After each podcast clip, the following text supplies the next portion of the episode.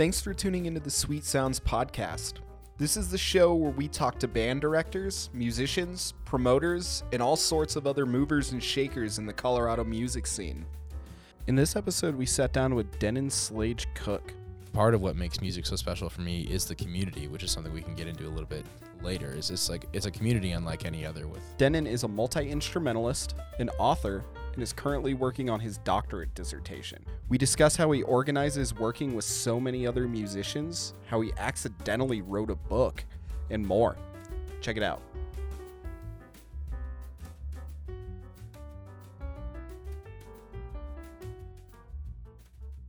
Welcome to the show, Denon. Um, super glad to have you here. I know you're a fairly busy man, so thanks for making time for us. oh, it's my treat. I'm glad to be here, and always good to hang with you guys. Awesome, man. So, for those who don't know who Denon Coke is, why don't you give us a little rundown of who you are and what you're about?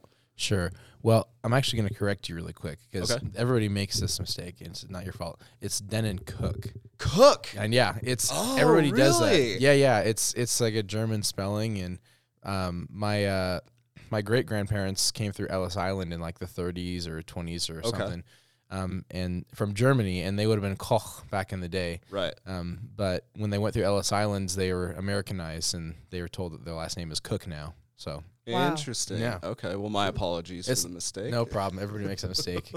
All right. So, Denon Cook, who are you and what are you about? Uh, I am a guitar player, a educator, and a composer. Uh, I grew up in southeastern Washington State, um, kind of a couple hours from Seattle on the east side of the state. Um, been all over the country playing guitar with various things. Um, Colorado Symphony, uh, Ryan Keberle, um, you know, a, a bunch of bunch of people all over the place. Uh, Steven Guerra, uh, all these um, these musicians all over the place. Um, I write music for for bands all over the country as well. Um, and right now, I'm working on my doctorate at the University of Northern Colorado, um, which is how I got connected with you guys here Yeah. in Greeley. Um, and uh, yeah, that, that's just kind of the basis of who I am. Um, I'm a cat guy, uh, no kids, but two cats and a wife. Nice. Um, so uh, yeah, that's that's who I am uh, right now. I, like I mentioned, I have a bunch of different hats that I wear day to day, whether I'm writing music or teaching music or um, playing guitar with someone or something or wherever we are. Uh, but yeah, that's that's Denon is in a in a nutshell, I okay. guess. Cool. right on. So, when did you let you know? Let's go kind of far back. uh, through African marimba ensembles. so Oh, okay. like, um, you know, tunes only major scale, only no chromatic notes or anything like that. Um, you know, basically sophisticated xylophone um, with like a really unique kind of sound to it. Um, and so I always found that really fascinating. We get to play him in elementary school music class and try those things. And he also played guitar. He plays. I shouldn't say played because he's he's still alive. Um, oh, okay. but Yeah. but he plays guitar as well, and um, he uh, uh, would play in class as, as kind of like interlude music. He kind of guita- had a guitar in his hand, and I was like, oh, this is this is so cool. Like I just thought it was cool. Um, maybe around third or fourth grade, it, it was funny. I think I actually figured out that I was pretty good at music naturally before I really cared, because I I could kind of like pick out little melodies and tunes and just put them on the on the marimba um, without really thinking about it too hard. Um, and then one day I was just kind of doing that, messing around after school, and um, uh, you know, Walt came out of his office and was like, "How did you how did you do that?" And at that point, I just thought kind of like, you know, everybody could kind of just hear a melody and just kind of play it. It's just like this is not hard. This is just what you do. Do you have perfect pitch? Yes. That's, Okay. Yeah. Yeah. Yeah. yeah. um, um, uh, and and so it was kind of like, oh, that's cool, I guess, and whatever. Um, uh, so about the same time as that, I found um, my dad's old guitar. My dad had played a little bit in college, um, not professionally or even in an organized way. Um, I think he was just trying to impress girls. Yeah. but more um, of a more of a hobbyist. yeah, yeah, kind of yeah. thing. he was Okay, into cool. Motley Crue and Nice. uh, Ratt. Ratt. I was gonna Yeah. say that's that's definitely up Jen's alley for sure. Oh, yeah. totally. All the 80s stuff, Ratt and Whitesnake and stuff like that. So Poison. I, yeah, Poison. Give me some Bret Michaels. well, I, I found his guitar and it was a, I still remember, it's a Kramer uh, Striker 200. Nice. Um, it's now been deconstructed and the neck is attached to an Epiphone uh, SG body that Wow. I just made just just for fun. I actually I actually played it at a gig a couple weeks ago and surprised it didn't fall apart. That's Um, cool. So so that was kind of fun. But anyways, um, I found his guitar and I didn't know what I was doing. I Just kind of strummed things and I tuned the strings, um, or at least I thought I was tuning the strings so that when I strummed it, it would sound like some song I'd heard Walt play. Um, and I didn't find out until later that, of course, as you know, the Kramers all have locking headstocks. Right. So I didn't actually do Did anything nothing. except break all the strings. But um, awesome. um, so, anyways, those two things kind of go on at the same time. Um, so when I really decided to care about music, or decided knew that I cared about music, I um, it was actually uh, through Walt's kind of elementary school marimba band. He had a fourth grade band and a fifth grade band that would of twelve kids that would play his arrangements and his originals and stuff like that, um, and some traditional African music, which I'm now looking back realizing like, wow, that was what an amazing opportunity and experience for you know a ten year old to get to experience that. yeah. Um, but I was in the fifth grade band, and we went to um, we went to perform at the National Music Educators Association conference in Boston. It was in Boston that year. Um, and he, I think Walt had been accepted to do a clinic or something like that, and then we did like a mezzanine performance um, after that. And there was something about um, that performance, and I, I still remember it to this day. It was a um, it was um, this this kind of weird moment on the um, um, on the mezzanine of this hotel where we did this um, this performance, and we played this song called Isotayo Pano, which is like an African traditional song, like a call and response kind of thing. Uh, and I had the call part. Um, so I'm sitting there, and you know, no, it's like three in the afternoon. No one's really paying attention. Everyone's kind of going about their business.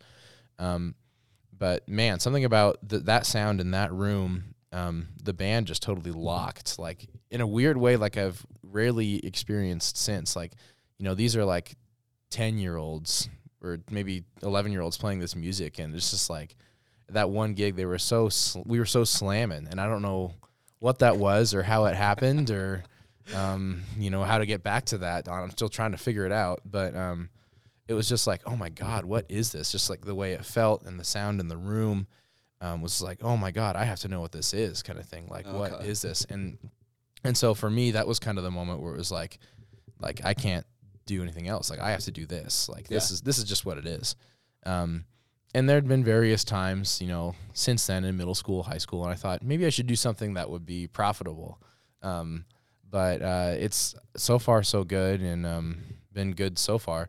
Um, so that's kind of the the origin story of how I became interested in music, and um, the guitar thing was still going along at the same time. And just because it was around, I ended up doing that as my main thing. That's because I had one. Um, throughout the years, uh, when I was still kind of growing up, I played in uh, uh, Trinidadian steel drum bands. I played in, you know, obviously jazz combos, rock groups, um, marching bands, concert. Basically, any opportunity I had to make music was like, I should do this, like, because I enjoy it and this is great. Um, and and for a while, it, it kind of took me a while to realize that maybe, um, you know, maybe part of what makes music so special for me is the community, which is something we can get into a little bit later. Is it's like it's a community unlike any other with people you're making music with. Um, but that was that was kind of how I became interested in music. Was like a you know a ten year old kid, you know, basically hitting a um, a sophisticated xylophone, um, you know, in a room with bunch of people. And I should mention too that when we started playing, like all these college kids just like lost their minds. Nice. Um, and they like freaking out, coming, and and we didn't really know what was going on. Um, looking back now, I realized that Walt somehow played had us playing in like nine and seven and five and these really crazy time signatures, and I just didn't. As ten year olds. Yeah, and we we didn't know. Wow. I was just like, this is what this sounds like. That this is just what you do. Yeah. Um, I still don't understand how he, he did that, but I, I owe him a lot um, for getting me interested in that. And um, yeah, I think that answers the question. Yeah. No, that, that's great, man. So, how did you move? What was the progression moving from you know African marimba to jazz? Oh, okay, so moving from that to jazz, I think um, I just had really, really awesome music educators all through high school and middle school and elementary school. So after I graduated from Sunset View Elementary, um, I went to um, I went to uh, a, middle school who had a really great band director. But at that same time, I also transitioned to doing, um, like I mentioned, the Trinidadian Steel groups, uh, and that was run by a gentleman named Ben Leggett, um, another great educator who kind of like Walt used these percussion instruments that were relatively easy to play and had a really low barrier to entry to teach like more advanced musical stuff like rhythm, harmony, you know, all this kind of stuff. Um, and I, I remember him like you know, I'd ride with him in the car on the way to gigs and stuff like that. And at that time, I was still playing guitar, so I was checking out, um, you know, Ozzy Osbourne and um, Led Zeppelin and Guns and Roses were like my bands, and I still Okay. think I still think Jimmy Page just like, you know, he's not very good at guitar, but he's like the best musician ever. I just Yeah, love, I love yeah, him, absolutely. I love him so much. Um, and um, I remember I would ride with Ben on the in the car on the way to the performance of the steel this uh, steel drum group, and um, he would just play records in the car. And uh, one musician he always that always seemed to come up a lot was Pat Metheny, um, the guitarist Pat Metheny, um, who uh, had his. I mean, I, I can't say enough about him, but he's had a you know a 40, 50 year career in improvising music, um, and he would always put it on and be like, "Oh, what is this? This is kind of interesting. Like, uh, this is amazing. Um, this music." Uh, and then I got to high school, still doing the steel drum thing. I had a band director named Jason Rose. Um, and at this time, I like didn't really know what I was doing with the guitar, but uh, I had somehow managed to, maybe in the same way with that I had with a marimba thing, just like figured out how to kind of play whatever. Um, it wasn't really um, the, te- the for some reason the technical part of playing the instrument was not a challenge for me in particular. Um, so so here's a you know a 14 year 15 year old kid who can you know play guitar pretty good. He has no idea what he's doing or what he's playing and looking back he sounds terrible but um, um, he, he can play the instrument um, so he uh, in the high school jazz band again that I just kind of did because it was like I wanted to do as much music as possible um, uh, he he programmed this piece called If I Could, this Pat Metheny piece. Um, and I just remember checking that out to learn kind of what he did and like, oh my God, this is so amazing. Is so cool. I'm gonna check out like more of this guy. Like I've heard some of it.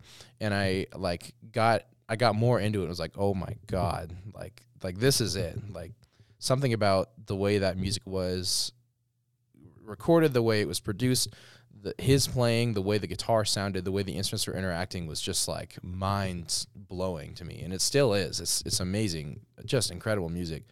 Um, so I got really into Metheny, and from there, I started checking out. Well, if you okay, if you I have people tell me if you like Metheny, you should check out Wes Montgomery. If you like Wes Montgomery, you should check out John Coltrane. You should check out Duke Ellington. You should check out Count Basie. You check out Horace Silver. Um, and from there, it just kind of expanded. Um, and um, to the point where I just like you know loved all of it and got really interested in the other way they interact, all these really colorful chord voicings, these interesting harmonies, um, this really uh, amazing rhythmic thing that um, I think is the most amazing thing about jazz is rhythm. And I'm again just like with all of this, I'm still really trying to figure out what that is. Um, and I'm sure that if you ask me again in 50 years, God willing, if I make it that far, um, I'll probably say the same thing. Yeah. Um, I'm still trying to figure it out. Um, but really, it was just an organic process of just doing as much music as I can until something really struck a nerve with me. Awesome.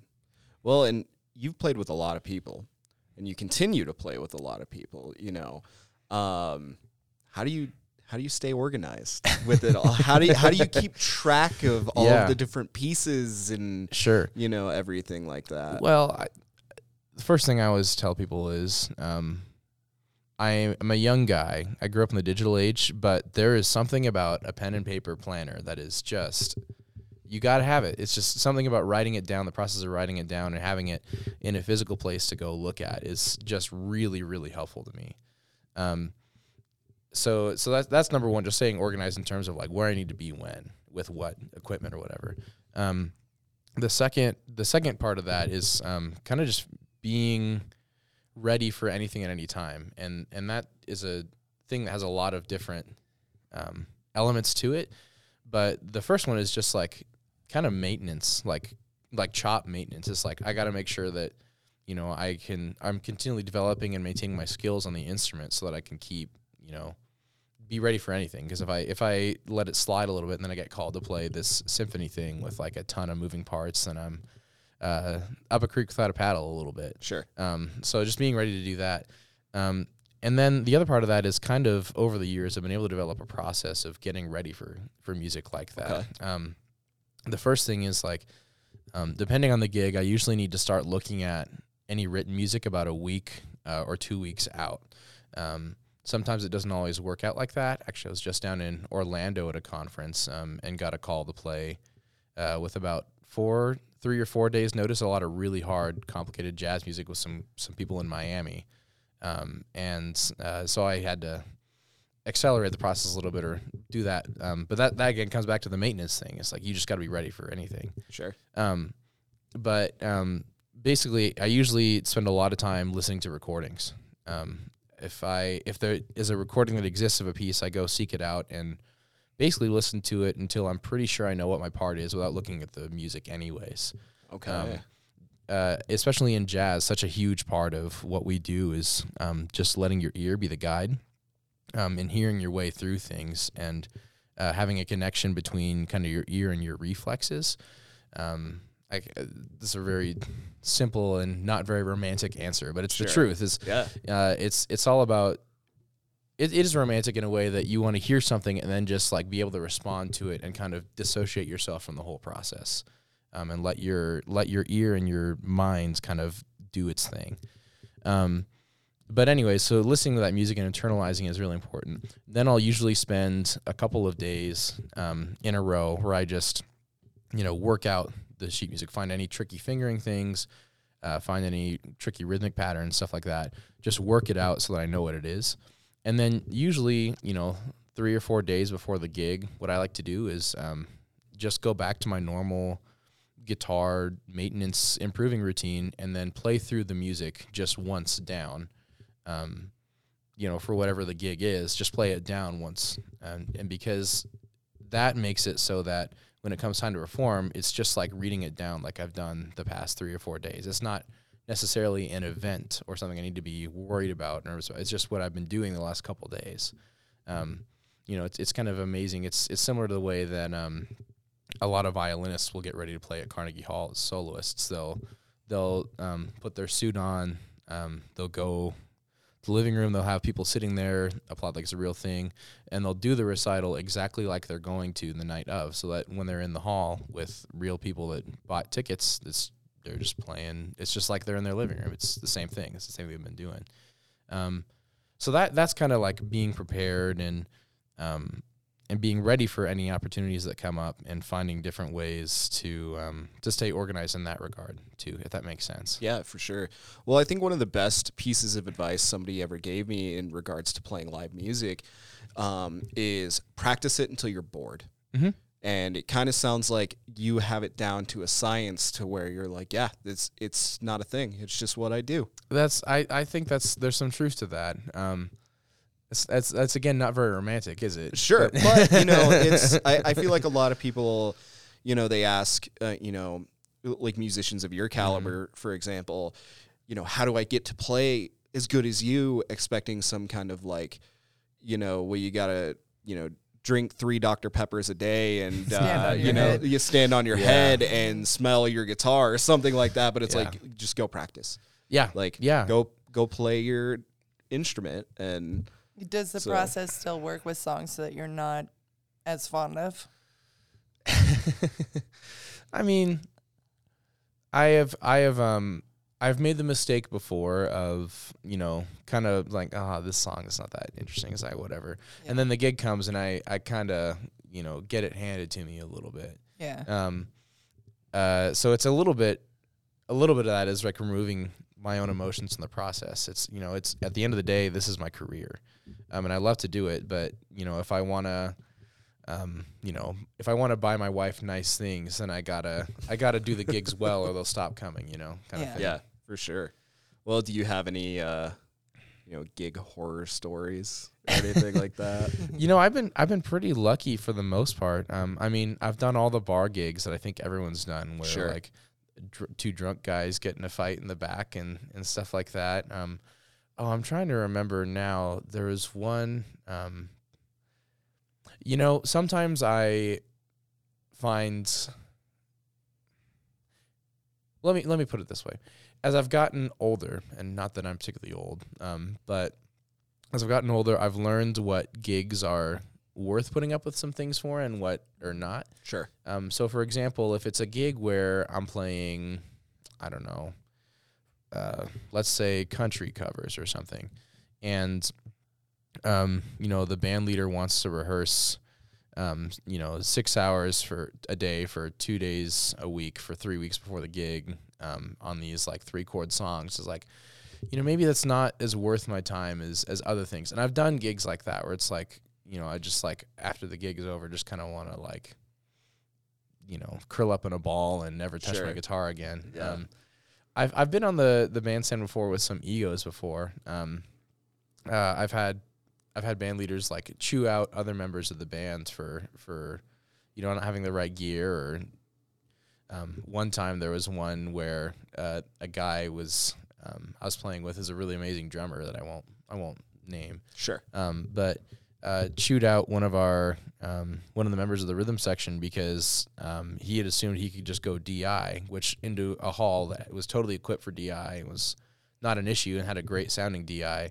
Uh, this guy chewed this guy out for not bringing an amp with him when he could just go DI and.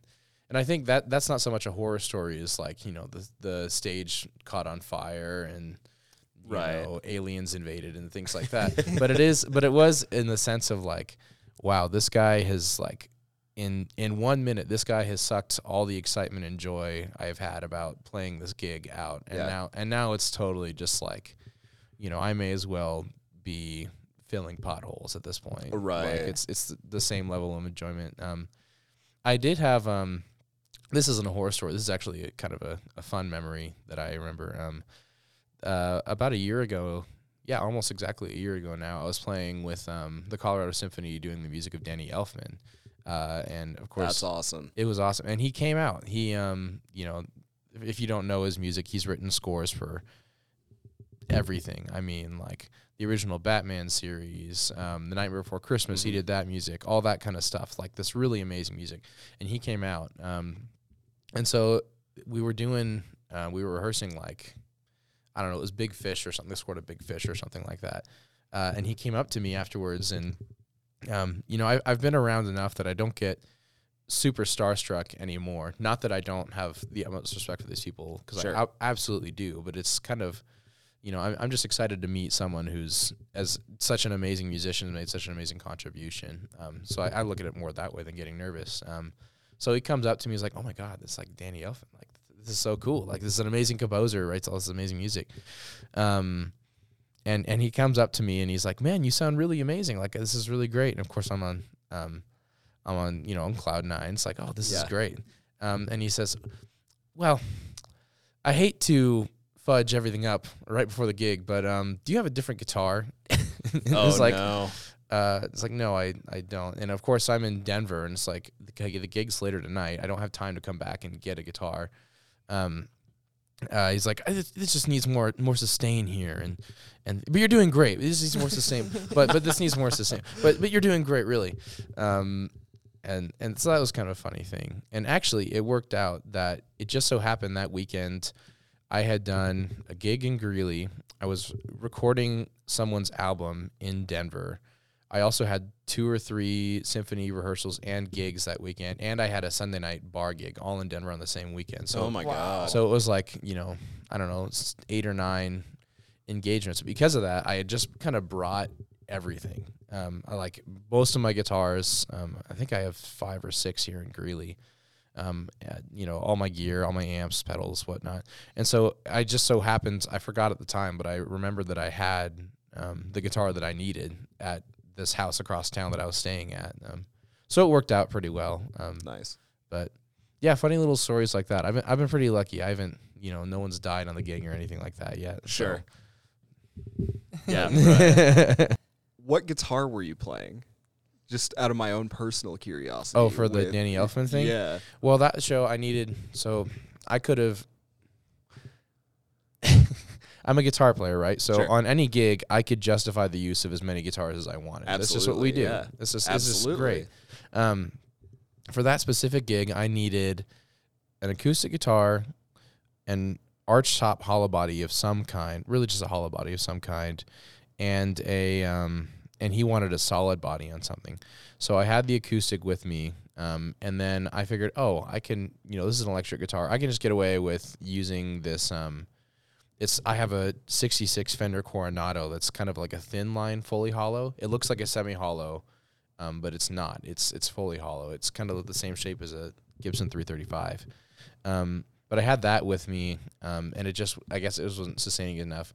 So I ended up um, uh, I used the uh, the PRS guitar that you were the second owner of. and Yeah. I'm the fourth owner of. Correct. yes. As far as we know. As far as we know, yeah. I so I don't plan on selling it, so I might be the last owner at least for a long time. But, Right. Um, but yeah, so thank you. You you, you bailed me out with Danny. Awesome. Well, you got to thank the guy that I originally just a story on that. I had a seven string guitar that I was trying to sell.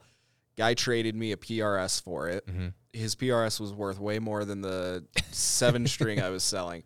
And I told the guy, I was like, dude, like, is it worth it for you? He's like, yeah, I need it for the band that I'm in. and I was like, okay, cool. So then I bought it, sold it to Jess, Mhm. and then Jess sold it to you. yeah. Uh, how long did you have the PRS? Oh, maybe four days.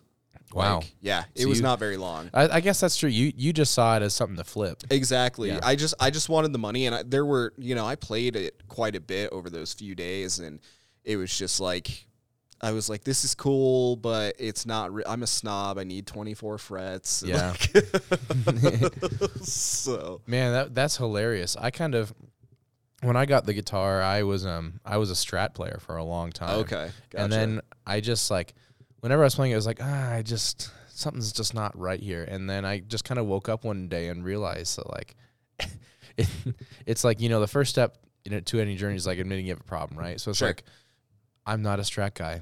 And I have to be okay with this. It's You like know, this all right. this epically cool guitar and and mine was sweet too it's i uh it's like i don't know what color was it Uh, it's like arctic freeze or something was the Cool. color like the gray silver one um and it was like it's such a sweet guitar and i sold it to one of my students but it was like it was it was surprisingly difficult for me it was like Yeah. i'm not a strat guy and that's okay yeah, like I don't know why that was so hard for me to accept, but but it was. Um, so I so I sold that and then got your PRS from Jess. Well, not yours, but right. um, the PRS. the PRS yeah. from Jess, and I love that thing, man. I I you know I was actually it's funny we're talking about this because in the last couple of weeks I've kind of realized like that is the one guitar that I have that I think I could take to any gig and it would be fine Yeah, um, symphony gig, easy. Um, jazz gig, I played it on straight ahead, straight ahead, fusiony, all that kind of crazy stuff. Jazz gigs, tons, great. Obviously, rock gigs, great. It has the coil tap, Yeah. so country gigs, great. Um, I, I just, I love that guitar. and I'm- shout out to PRS. That's right. Yeah. hey, I'm, uh, I'm not currently uh, sponsored or signs with anyone, so there you go. so uh, yeah, we'll, we'll, we'll cut you out a reel when I do my edit. We'll That's post right. it on our TikTok and tag PRS. yeah, that that'd be great.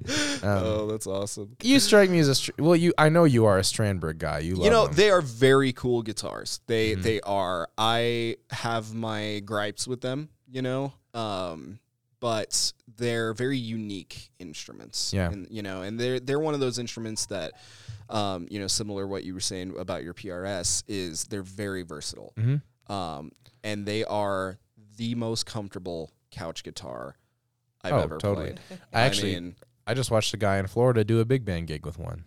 oh really Yeah. interesting well and then there's um socrates Mm-hmm. UNC. He he's a Strandberg endorsed artist. Yeah. Like him and I think his son Liam is now too. Well, okay, that's who was playing it. Yeah. It was- oh it was- really? oh, okay. it was cool. Sox. Yeah. It was Sox bands in Florida. Liam was playing guitar. Oh, okay, cool. Yeah, yeah. There, well, there you go. Yeah. yeah. And yeah, that kid is a, He a can wizard. play. He can play, man. He's a little can. scary. yeah. I mean, every time he's one of those players that I see his stuff online and I'm like, man, I gotta go practice. Yeah, Like, it's not even like a I don't want to play anymore. It's like I want to practice. totally. I don't. You know. I don't like to think about how old he is, I don't either. but and I think I'm a little bit older than you, even. So, but that's neither here nor there. We can get off of that conversation. Oh, I'm know. keeping my mouth shut. I was gonna say. Uh, so you obviously you go to UNC, Mhm. Um, and you're involved with the Jazz Education Network, correct? Cool. Why don't you tell us a little bit about that? I'm still involved with JEN. I should say so. I was the president for a year. Okay. Um, I'm not anymore. Not not because I I didn't get um, impeached or anything. I just didn't seek reelection because I was. okay. Um, I'm working on my dissertation right now, and it was like I'm gonna let you guys do this. I'm gonna this. I have plenty to do. This And is this there is were no classified documents in your garage. Oh, oh my god! I thank God I don't I don't have a garage, so so they're they're Yep, hidden so somewhere else in the apartment. Cool. Oh. Yeah. So Jazz Education Network is a um, it's a organization that was a national organization that started as started as the National Association for Jazz Educators in like I think it started in the 70s or 80s, um, and then eventually became the International Association of Jazz Educators. That organization folded, um, maybe, gosh, that would have had to have been maybe late 90s, early thousands. oh, okay. Um, but out of its ashes ro- rose Jazz Education Network. And it's basically just the professional organization for people to teach jazz music. You know, people, high school educators, middle school educators, uh, collegiate professors, professional musicians, all these people that teach jazz in any capacity. It's like their organization. Um, and so they are the big national organization. There's a big conference every year. It was in different spots. Um, and then within that, there's local chapters at universities. So UNC happens to have the largest student chapter in the excuse me. UNC happens to have the largest student chapter in the country. Um, I think it usually is somewhere between uh, 50 and 100 students, which is a lot for a university jazz program. I mean, Sure. most universities have like, you know, 10 jazz majors would be a pretty sizable department. Um, and we have, you know, 100, I think over 100 jazz majors now. wow. Um, but essentially, what we do is we um, we bring in national touring artists to interface with our students and provide educational clinics. So, um, for example, when I was president, we had the Jeff Hamilton trio, and and he's a um, world-renowned drummer. He's played with everybody, uh, and reason everybody. He's like the dude. Um, and that was just one. We had ten people like that come in um, during during my time as president. And so we, you know, we manage the money for that. We plan events, we do fundraising stuff, we, um, uh, you know, all that kind of stuff. Sell T-shirts, whatever. Um, and uh, another thing that we do is we uh, are like advocates for change in like education and in the the community of musicians. Um, so one event that I, I know you guys know a lot about was uh, the Women in Jazz Day that we did. Yeah. Um, Yeah. and that you guys actually um, you guys contributed to, which I'm still very grateful for. Um, Happy to help. yeah, it was great. Um, so that was uh, it was a day where we had um, Gayelynn McKinney, who has the distinction. She's a Detroit drummer. She was the final drummer that Aretha Franklin personally hired Wow. Really? before she passed away. Wow. Yeah, so she played with Aretha Franklin and everybody who's anybody. Um, she's it's a funny story to to think about um, when she took when she got the call too. It's like she got a call from Aretha Franklin and she's like, no, this is not Aretha Franklin. So she hung up and then got a call again, uh, and like she said that she was driving at the time. And she's like, "No, it's really Aretha Franklin," and she almost crashed her car. had to pull over. It's like, Oh, oh, my god! it's Well, Aretha I mean, Franklin. yeah. I for some To be I, fair, yeah. I would too, yeah. yeah. same. Yeah. um, uh, but yeah, we had her. We had Dawn Clement, who's an amazing nationally known, internationally known pianist who happens to live in Denver, um, and all these great musicians. They did clinics, master classes, um, you know, all this stuff, talks, panels for uh, not just uh, women and non-binary students, but for all the students. Um, and then uh, one thing that I remember really um, was powerful for me was we kind of split up where uh, there was a women and non-binary only jam session led by these people, and then the guys went and did like a roundtable discussion with one of the uh, the the women to talk about like how better to support that because of course there's this big disparity between in education like like why are there no women playing trombone or trumpet or things like that sure. Yeah. um, and so so they never get to do a jam session that's just like only women and non-binary people. And there's a certain level of um, intimidation already in place at the jam session. But if you're like the only, I can, I, I mean, I don't know because Sure. I am not a woman, but um, if you're the only woman who would show up at a jam session that's a bunch of dudes all trying to shred at the same time, like that would be pretty intimidating. So Sure. I know that was really special for a lot of a lot of people that participated in that. Yeah. Uh, so that was great, and then they did an evening performance as well. Wow. Um, so all that to say, like the Jazz Education Network is like kind of a organization that is involved in the community, um, makes makes UNC's jazz program really a special place to study music, and is um, yeah, just a, a great thing to be involved with and a part of, and we're really lucky to have it here in town. Yeah, that's fantastic. Why is it? Do you think that UNC has such a prolific music program? Do you, do you think it just s- kind of started off that way, or did it kind of Yeah. snowball over time? Or I think um, I think we've just been really really fortunate with our um, directors, and uh, sure. Of course, these are people who write my letters of recommendation when I go to apply for faculty Sorry, jobs. I so- didn't mean to put you on the No, no, spot. of but- course. Need to name So- so- no, no, it's it's all great. We no, uh, not at all actually. Um, so the jazz program started, I believe, in the '80s with um, with Gene Aitken, who's kind of a legendary educator. I know a lot of people around here know him. Um, uh, and then Dana Landry took over, I believe, in I want to say 2003, I believe. Um, and he is like, if there was ever someone who was born to run a collegiate jazz program, it was Dana Landry. He's unbelievable at his job. I can't believe it. Um, totally devoted to the program, to his job. Um, loves students so much, pours so much into that, um, and is a really good advocate for for jazz in higher ed. He was the one who got uh, the bachelor's degree established, the master's degree established, the doctoral degree established.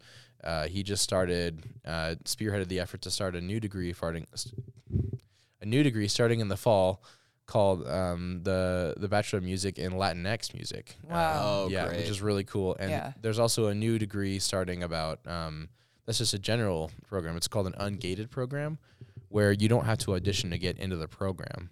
Um, so anyone who wants to study music in college and maybe didn't have the opportunity to take lessons or opportunity, you know, access to things like that, that would allow them to get into a really high level music program. Those people can still come and study music at the collegiate level without having that barrier in the way. Um, That's nice. yeah. So so Dana's just amazing at it, and um, he's an unbelievable director too. You know, um, part of being a doctoral student there is you play in um, play in the ensembles, and I'm in Dana's band. It's the Lab One. It's um, basically the the school big band, and um, he's just an amazing director. I actually came here from a rehearsal with him, and he's intense, but he can get musicians to do what he wants with without saying too much. It's it's it's amazing. I don't really know how he does it.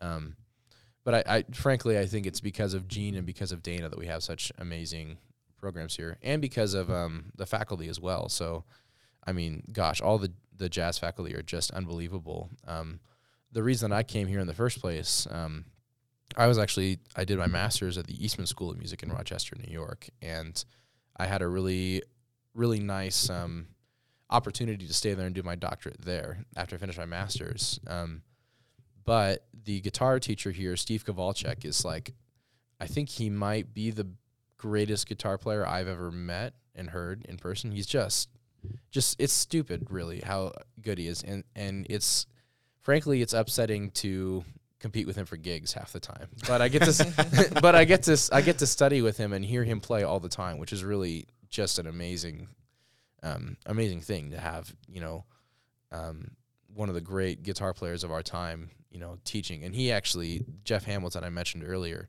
um, this past year, he actually was hired by Hamilton to be in his touring band. Wow. So he's Oh, cool. so he's like the real the real deal. Um, and of course, Jim White is an amazing drummer, and uh, Drew Zaremba, who I study composition with, is amazing. And um, you know, the whole faculty is really awesome. So I think it's Gene and Dana, and then the people that Dana has brought here are the reason that there's such a great thing happening at UNC. Awesome. nice. Yeah, it's uh, you know funny story about uh, Jeff Hamilton. Um, we sell his brushes on our website more than Mhm. any other product. Oh my god! Oh, yeah. uh, we can't keep them in stock. Nope. It's crazy, and I'm not a drummer, but Mhm. from what I understand, people love them. Yeah, Yes. they're great brushes, and he's so It's partly too because he's known as someone who has just unbelievable brush technique. If you Sure. just go look up his stuff on YouTube, it's like, you know, he's doing things with you didn't even know were possible with brushes. awesome. Um, but yeah, yeah, he's he's the best, and that does not surprise me. Yeah. so in addition to you know um, all of these gigs that you're doing and that you've done and you know, being in multiple different schools, music programs, you wrote a book. Mm-hmm. Why don't you tell us about that?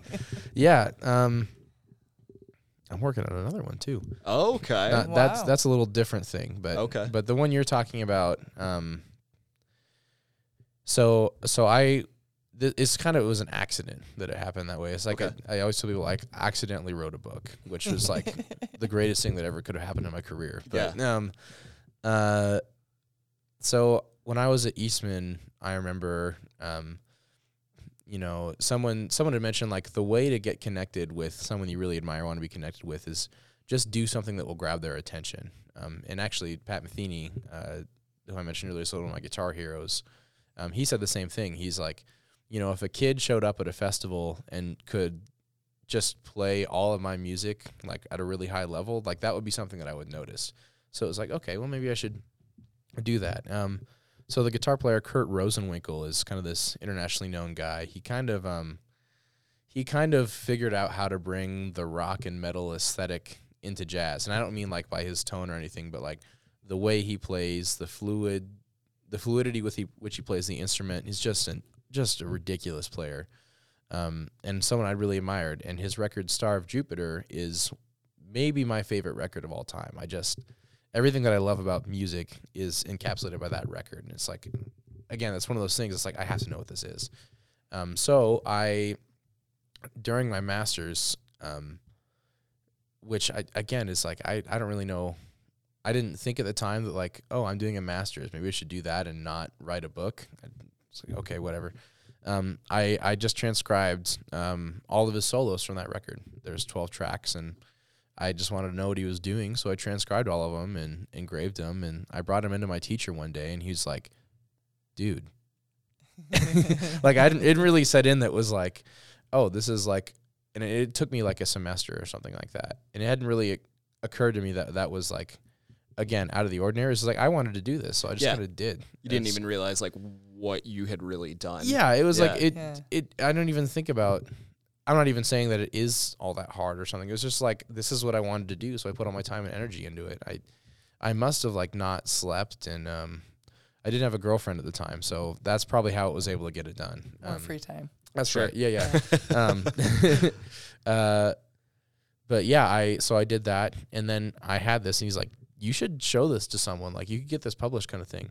Um, it's like okay, so I I did a little research and found out that Mel Bay had published a bunch of his other stuff, um, other books about Kurt and stuff like that, but no one had done Right. anything like this. So I just showed to them, was like, uh, "Hey, do you guys want this?" And they just they were into it, so they said yes, and um, through that, I got connected with Kurt, um, and now he's uh, he's a friend of mine, and I took some lessons with him, and um, did actually did another book project with him um, that he's releasing, I think, in a couple months here, like a book of his compositions. But um, got connected with them, and yeah, it was it was just a thing where it's like I had this thing that people were interested in, Yeah. and then I um, just showed it to them, and they were they were into it. So so once I kind of turned it into them and did all the editing stuff and stuff the way they wanted it, it was kind of out of my hands. Yeah. Um, but but yeah, that was that was the main the main thing. It was just like I got really lucky that something that I was interested in was something that other people were also interested in, and Yeah. so I uh, you know basically my my study and practice gets to help other people now, which is pretty cool. All right. Well, we, you know, we've talked about everything that you've done. Maybe not, not everything, but a lot of things that you've done. I mean, you have done more, I feel, in the past 10 years than a lot of people have done in their life. I appreciate You it. know? So what do you, what do you got coming up? Like what's on the agenda for Well, Denon? so the big one, um, the biggest thing I'm focused on right now is that the book I kind of mentioned earlier um, is is right now in the form of my doctoral dissertation. But it's my plan is to turn it into a book um, and have that published as well. It's a biography of Emily Remler. Uh, she was a great guitar player in the 1980s who was um, totally into had the bebop thing, but then also moved towards the more rock influence, blues influence thing. Um, at the end of her life, was really into fusion. Um, she's someone who was a huge, famous rising star, toured all over the world for a couple years, but died really young at 32. Um, and so she hasn't necessarily gotten the credit that she deserves. And part of that might also be because she's, you know, was a woman in a male-dominated field as well. Yeah. Um, so so I you know just love her music so much that I you know wanted to take this opportunity. If I'm going to do a giant project as it is I wanted to do something that would benefit the larger guitar and music community um, but also be something that um, you know could lift up someone who really deserves to be known by a lot of people. Um, so that's the big thing right now. Um, I'm also doing at least two records this spring. One of them is mine. One of them is someone else's that I'm going to be on. Um, UNC Lab One is doing a record with the jazz singer Carmen Bradford. She was a, uh, a Count Basie alum who sung all over the world and uh, is one of the great jazz singers of our time. So that'll be really exciting. Uh, and then I'm doing an album of original music uh, probably in April. Uh, so I got a couple of grants. I got the Greeley Arts Alive grant and the um, which is like a local thing, and then the Pathways to Jazz one, which is based in Boulder, but it's kind of like this international jazz record grant entity.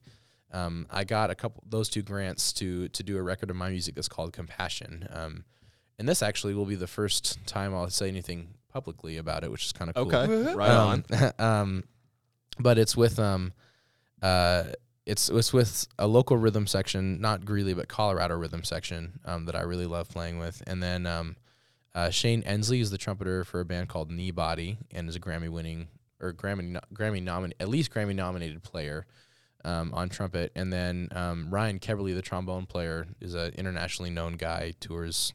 Actually, I think he's leaving straight from Denver to Paris after the record date. Um, Wow. Is going to be on it as well.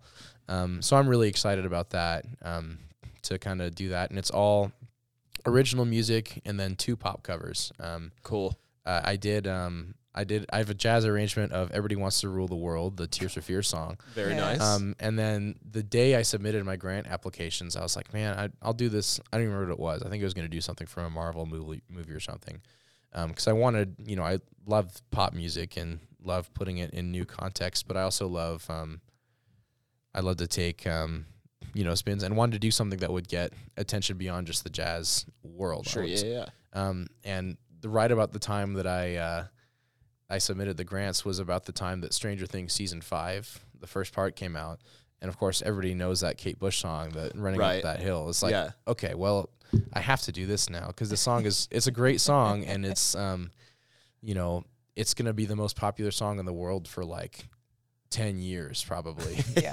and it's and and if it and at least definitely when the next season comes out of Stranger Things. So so it's like okay, so I changed to do that. Um, so those will be on the record, and then a bunch of stuff I've written over the past year or so. Um, yeah, but I'm really excited about it because it's something that, um, you know, I did a record in, that I released in 2020, and then did kind of an impromptu one that came out this past year. Um, but it's something that's been a, a kind of a giant labor of love and something that I really wanted to do, and something that um, is a chance to document where I am as a musician and a person, which really excites Yeah. me as well. So Yeah, because you put out the um, uh, the Manhattan Project. Mhm. The- that was in yeah. August 2020, and Yeah. then this past August, um, 2020, 2022. Yes. Um, what year is it? Um, Right. Um, uh, the drummer Bobby Weens and I, who's a he's a um, Colorado guy, really great drummer. Oh, yeah. He- he's me on this record as well, actually. Um, we uh, we try to recommend. He he has some cards here. We try to recommend him to. Yeah. people who are looking Yeah. for lessons. Totally. so- um, amazing drummer. He and I, um, uh, th- it was a funny thing. It was I, I was supposed to go to a conference in Texas to to play, and um, it got canceled basically because of COVID. Um, and so I was like, well, I've I've like two weeks to do nothing now. This is great. Um, and we we kind of learned to love like just playing duo with each other, just drums and guitar some structured things, some unstructured things. It always seemed to end up being something that people were interested in um, or that we found enjoyable. So um, we got this crazy idea. It's like, I, actually, I I don't know if you would agree with this, but I, I always say it was funny. It was like, hey, wouldn't it be funny if we just like threw up a bunch of mics and just did this? Like that would be really funny if we did that. Yeah. yeah. And then we did, and it was hilarious. Um, but we just threw up a bunch of mics in his basement um, and recorded uh, just 10 tracks that are basically all improvised.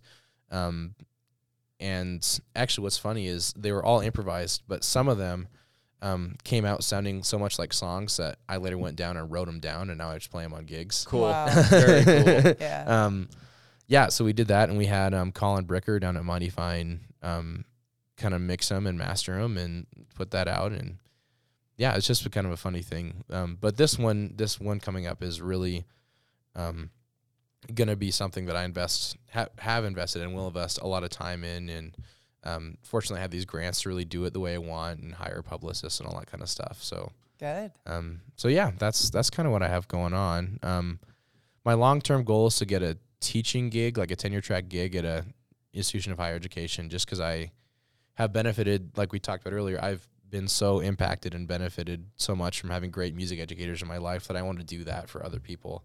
Um, so that's always kind of on the back of my mind too, is Sure. applying for a bunch of things. But um, Like here at UNC. UNC doesn't need me right now because they have. Steve. Not yet. um, yeah, um, but a place like UNC, if I were to be so lucky to work at a place like that, would be would be awesome. Um, yeah, maybe if Steve, when Steve becomes an international superstar, which could happen any day now, maybe I'll maybe I'll uh, see if UNC still needs someone. But Yeah. Yeah. um, but yeah, I, I'd be happy to be anywhere. nice. Well, you know, wrapping things up, obviously you got a lot of experience, you know, for those students that are, you know, just starting out or they're going through school and they're having a tough time, what what kind of advice would you give those students? I think the thing that I always um oh, this is kind of funny. It's funny it's going to work out this way to go full circle. Um, but the thing that I always tell people is to um you know when things are hard and you know you're in school and a lot going on and you know gosh school is this huge amount amalgamation of like constant money problems and you know mental health issues and no time for yourself and figuring out who you are kind of thing I think that what I always was really helped by was just remembering why I did this in the first place. And for me, it was that African marimba thing in Boston, like just remembering what that was and how special that was and how connected I felt to the people around me. And that it felt like, you know, like when I get to those places, it's like this is really something that um, makes the world a better place and that people appreciate and that improves the quality of people's lives. Um, and just remembering that for me has kind of kept me going through those times that have been a little more challenging. Awesome.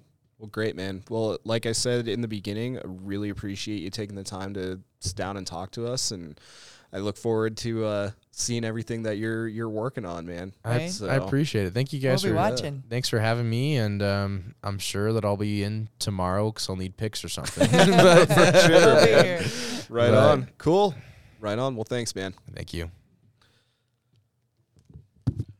That's a wrap. That was great. Yeah, Oh, thank you. Oh my god, I could last listen to you for another couple hours. Oh gosh, I